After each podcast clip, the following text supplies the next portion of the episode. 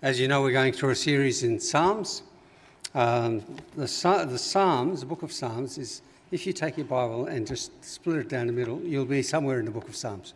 We're in Psalm 98, and if you've got these Bibles that are in front of you, they should be just in a cage underneath the chair in front of you. Um, it's on page 483. And if you haven't got any of that, then it, the readings will come up behind me as well. Psalm 98. Sing to the Lord a new song, for he has done marvellous things. His right hand and his holy arm have worked salvation for him. The Lord has made his salvation known and revealed his righteousness to the nations. He has remembered his love and his faithfulness to Israel. All the ends of the earth have seen the salvation of our God. Shout for joy, shout to the Lord, all the earth. Burst into jubilant song with music.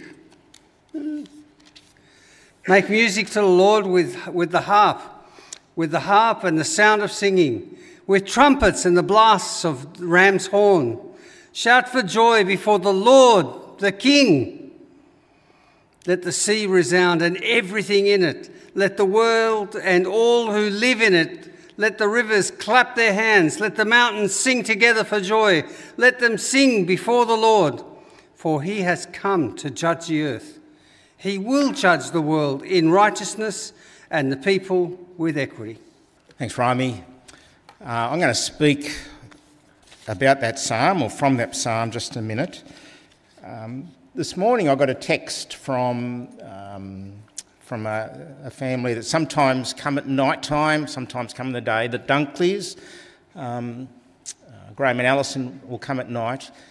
And uh, Graham's sister is, uh, has cancer and she's having a procedure tomorrow which uh, is on her liver. Um, and it's a fairly difficult procedure. And we've been asked to pray for that. So I'm going to pray but I'm also going to pray. The young family are facing a funeral this week for Carolyn's mum, and I'm going to pray for that as well. So please join me as I pray. Our Father, we thank you that, as Nadine has reminded us, as she prayed to you, there is so much to be thankful for. Thank you for your character. We thank you for joy that we have because of the Lord Jesus. We confess often that we are so affected by circumstances that come into our lives. We desire that we may live trusting in whatever happens that you are good, you know, and you are working out your purposes. But at times, yeah, we confess that we can fall in a heap and distrust that you are good. But we remind ourselves as we pray of your faithfulness. We do pray for Janine tomorrow for this procedure. Uh, please give the doctors wisdom if they need to make decisions mid procedure. Help them to discern what is best. From our perspective, we pray that it may be successful, if possible, and that would be helpful for her. We also pray for Carolyn and for Kirk, for Lincoln and Lizzie, for Emma and Chloe and Hannah, and for the grandchildren as they face the funeral for Carolyn's mum. Thank you for Gabrielle. Thank you for her life, that she was someone who came to know you and trust in you, even in her latter years. Thank you for your grace. We pray that the service may honour Gabrielle and may glorify you. Amen.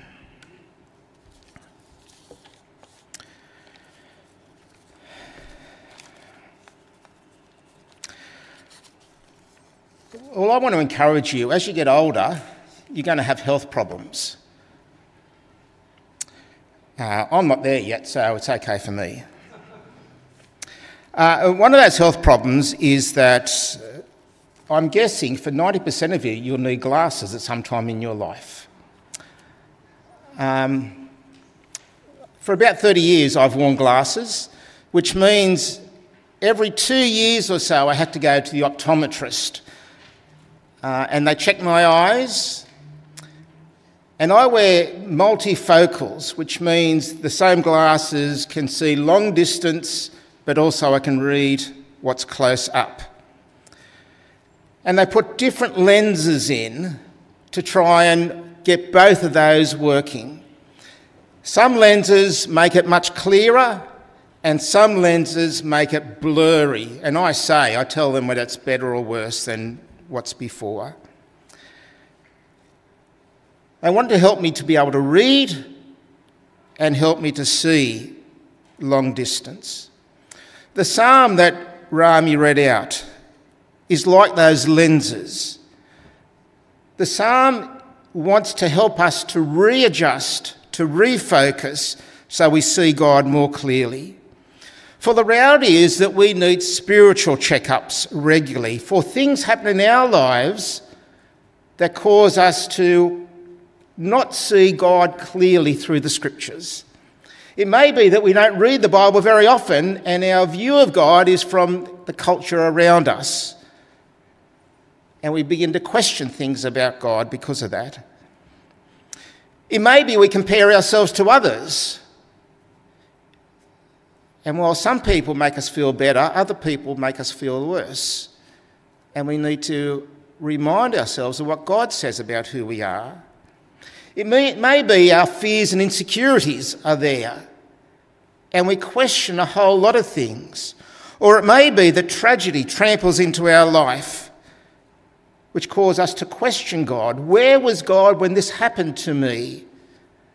All things that can affect our focus and our trust in God.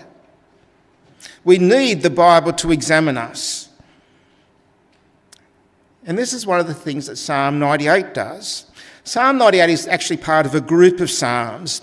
Psalm 93, and then 95, 96, 97, and 98 and 99 are, are, have been called enthronement Psalms that refer to the Lord, when you see Anne spoke a couple of weeks ago about the Lord when it's in capital letters, the Lord, Yahweh, as the true king of creation. And in those Psalms, we read either the word king or the word reigns. He rules in those Psalms. It examines and reminds us that God rules at every level of life. And we know we have 2020 godly vision as our long distance faith, as Nadine prayed, looked forwards to the Lord Jesus coming I think she used the word confidently in her prayer, that long distance vision, but also the short distance of living today in our lives, making choices to worship God with our priorities and our desires. Well, the psalm begins Sing to the Lord a new song. Uh, when I used to live in Toronto, up near Newcastle, I would go sometimes to the Newcastle Jets games, the, uh, the soccer games. Once they were playing the Central Coast Mariners, and the Jets had qualified for the finals. Uh, the Mariners hadn't. But the Jets were losing this game. And so the Central Coast fans started chanting about how their team was winning. And some smart aleck began singing for the Jets. We're in the finals. And so all the Jet supporters just began singing this song. We sing in so many places.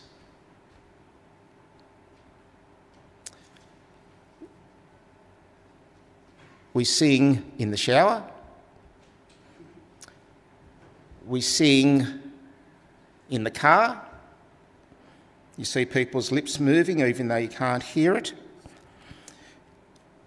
People sing when they're leaving the pub. People sing at birthday parties. People sing the national anthem. We sing when things are going well. And yet, God's people can sing not only when things are going well, they can sing because of who God is and what He has done. And so the psalm in the first three verses wants to remind us of this. Sing to the Lord a new song, for he has done marvellous things. His right hand and his holy arm have worked salvation for him. The Lord has made his salvation known and revealed his righteousness to the nations. He has remembered his love and his faithfulness to Israel. All the ends of the earth have seen the salvation of our God. Uh, last May, uh, you may remember, there was the King's coronation, and a man called Andrew Lloyd Webber composed a new song for the occasion. And the new song was called Make a Joyful Noise. It was a new song actually based on this psalm. He wrote a new song for a new occasion. We don't know why Psalm 8 was, 98 was written. We don't know the occasion for that. But if we look at the psalm, we find that the verbs in these first three verses are in the past tense. It's pointing back. He has done marvellous things, have worked salvation. The Lord has made his salvation known and revealed his righteousness. He has remembered his love and his faithfulness, have seen the salvation of our God. It's pointing back to a time beforehand when God rescued his people. And notice the word three times in these three verses, in verses 1, 2, and 3, the word salvation. The psalm was a response to God saving, having saved his people. Maybe it was when the Israelites were rescued out of Egypt. We know that Miriam sang at that time. It may be when the people of Israel went into captivity in Babylon and God brought them back. We know from Isaiah that the people sang a new song at that time. God saves because of who he is. Notice the words in these verses, the words that describe his character. His right hand and his holy arm refer to his power, his righteousness and love and faithfulness. He reveals himself. And the psalm reminds us to sing a new song in gratitude for who God is and what he has done. And the Exodus and the exile actually find their greater fulfillment in Jesus' death, where he rescues people from sin and saves them from coming judgment because we all push the Creator aside.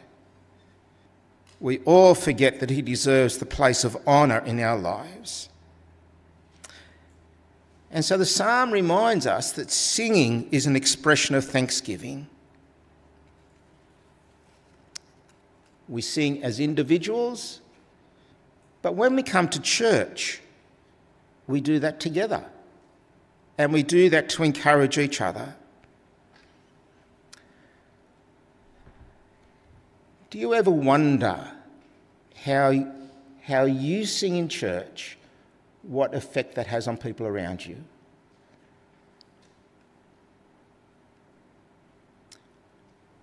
Do you wonder? A guy called Richard Stearns, who was a president of World Vision some time ago, he visited uh, a place called Port-au-Prince, which is in the country of Haiti, a year after the 2010 earthquake. The place where he visited, the church, was a tent made from tarps and duct tape, pitched in a homeless community of people, thousands of people. And in the front row of this church were six amputees ranging from the age of six to 60.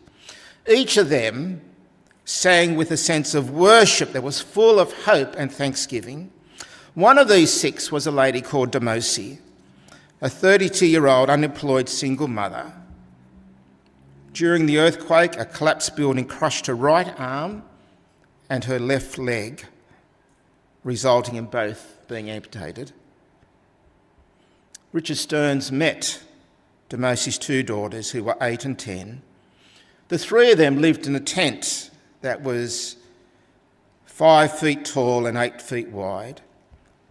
Despite losing her job and home and two limbs, she was so grateful that God had saved her life, allowing her to raise her girls, but also to serve Him.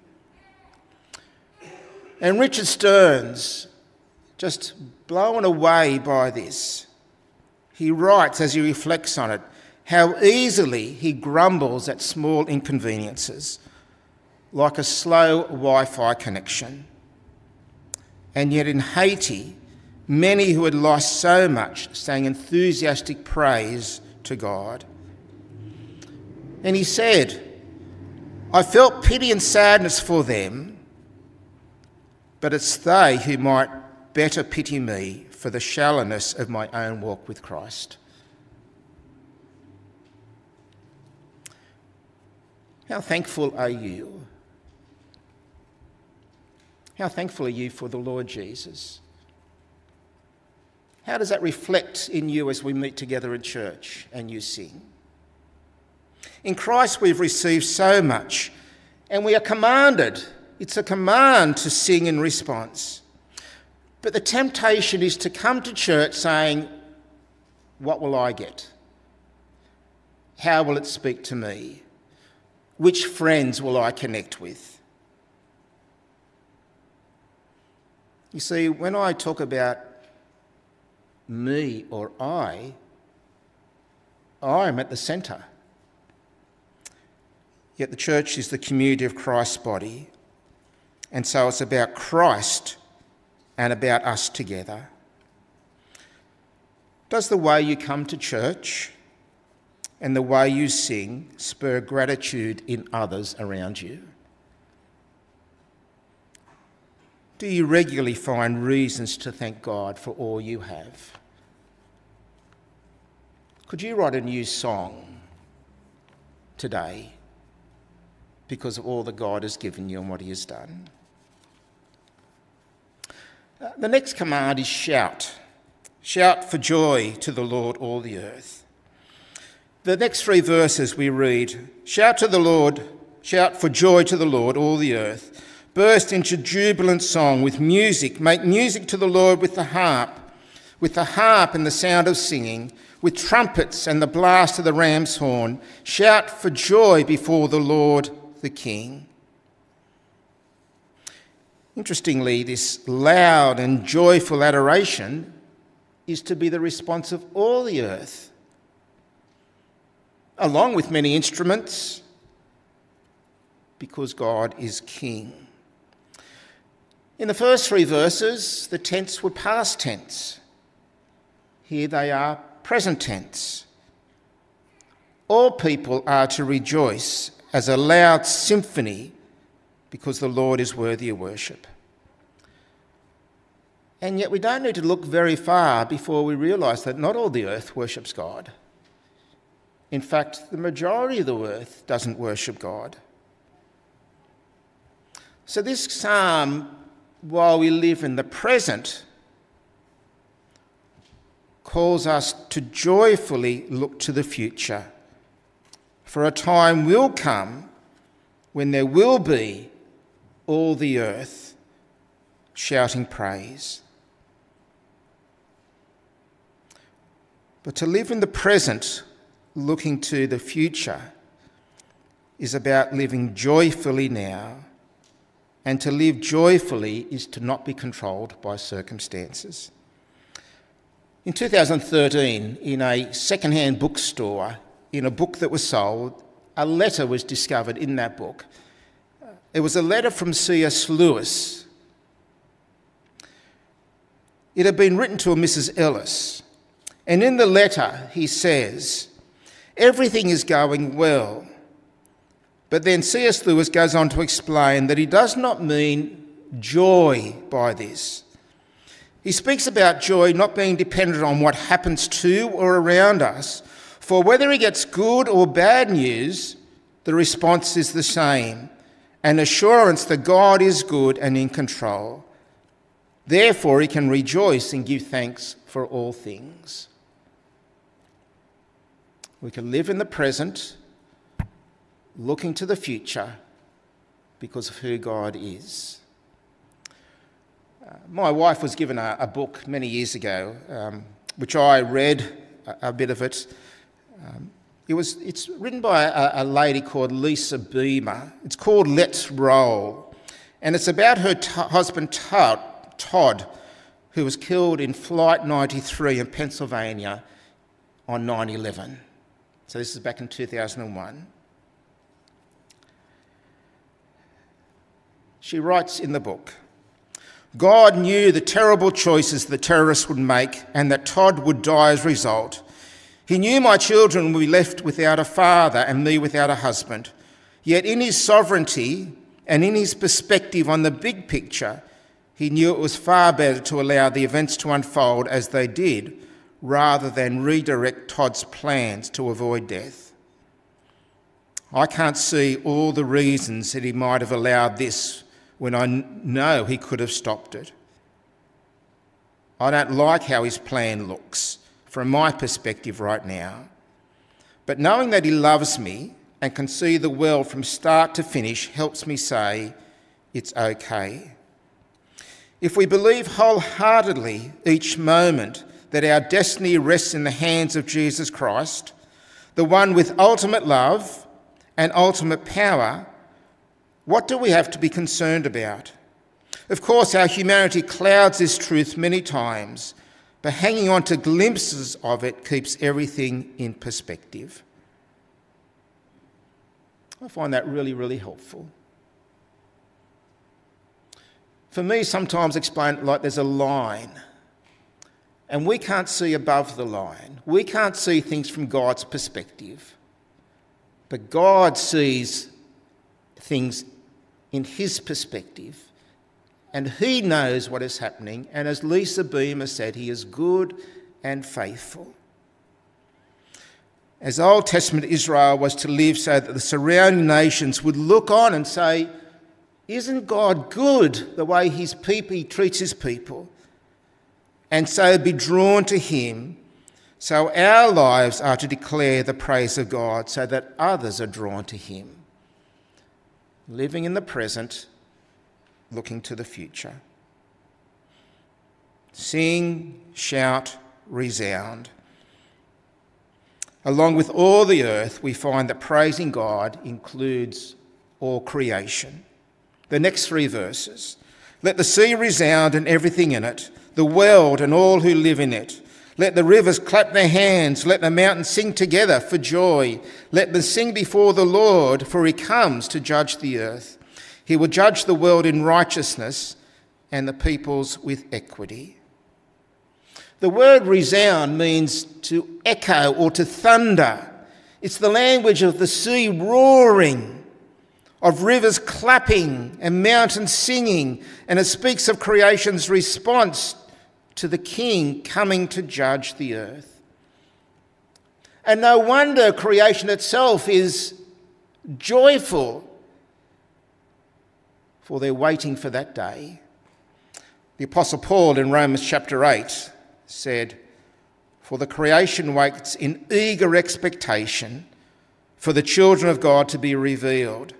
For the creation was subjected to frustration, not by its own choice but by the will of the one who subjected it, in hope that the creation itself will be liberated from its bondage to decay and brought into the freedom and glory of the children of God.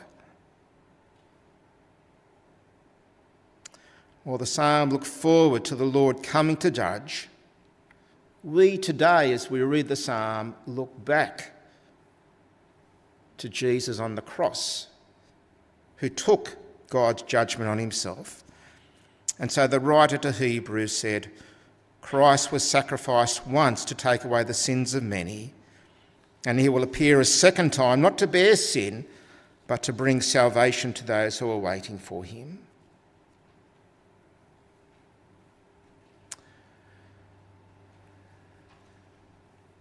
Christ is coming, and you will be accountable. You will give an account for how you lived your life. You will give an account for what your thoughts were. You'll give an account for what your desires were. You'll give an account for those things that no one else knows about you. No one is innocent. And that's why mission is so important, because everyone's going to give an account, but not everyone's heard about the Lord Jesus as the one who will take that punishment. That's why evangelism is so important. And that's why justice is so important also. For we live in a world where many leaders are driven by their own pride and greed. They justify sending troops to war. They persecute to keep minorities in place. Corruption and abuse, indifference, marginalisation, violence and terror they use power to protect and progress their own agenda. And along with this, the earth is exploited and mined and deforested and polluted and ravaged for people's own gain.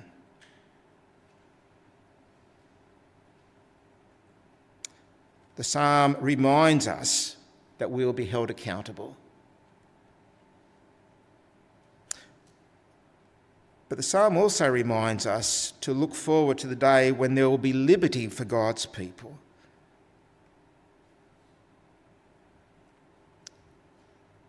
When there will be a new creation.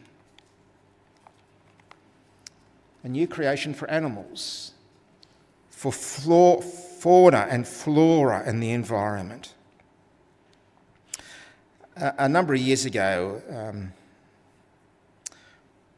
yeah, probably quite 10 years ago maybe, I had a conversation walking down the street on, a, on the sidewalk with a guy who was trying to enlist people to sign up for weekly, uh, monthly pledges for Greenpeace. Um, I listened to him and commented that it seemed to be much good that environmentalists do.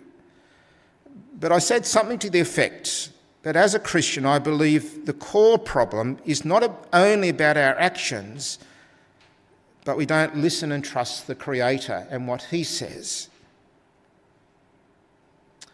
He said, You can believe that, but just sign up for Greenpeace too. We are to care for the environment and for creatures great and small. But if that's all we do, then it's like treating a terminal illness by putting band aids on it. There is benefit, but we've missed the core issue. That the King will come is good news for those who wait for him, but it is not good news for those who do not honour him. So, Psalm 98 is a little bit like an optometrist for us, wanting to readjust our vision to help us to see God more clearly and live in praise of him now, knowing with certainty that the King will return because of what has happened in the past through Christ's death. Sing joyfully. Be thankful for what Christ did. Shout, a metaphor for living winsomely in the present because the Lord Jesus is King and will return. Resound, live expectantly and confidently because the judge will come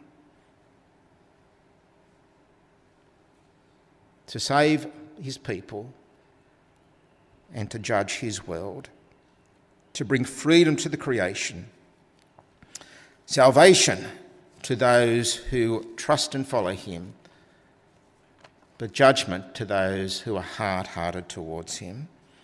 And that's why mission and evangelism and justice are so important. I'm going to pray and ask that God would do his work from his word in our lives. Our Father, we do acknowledge how easy it is, how easy it is to be hearers of your word, but not doers. We want to be doers. We want your word to actually take root in our life and begin to change who we are.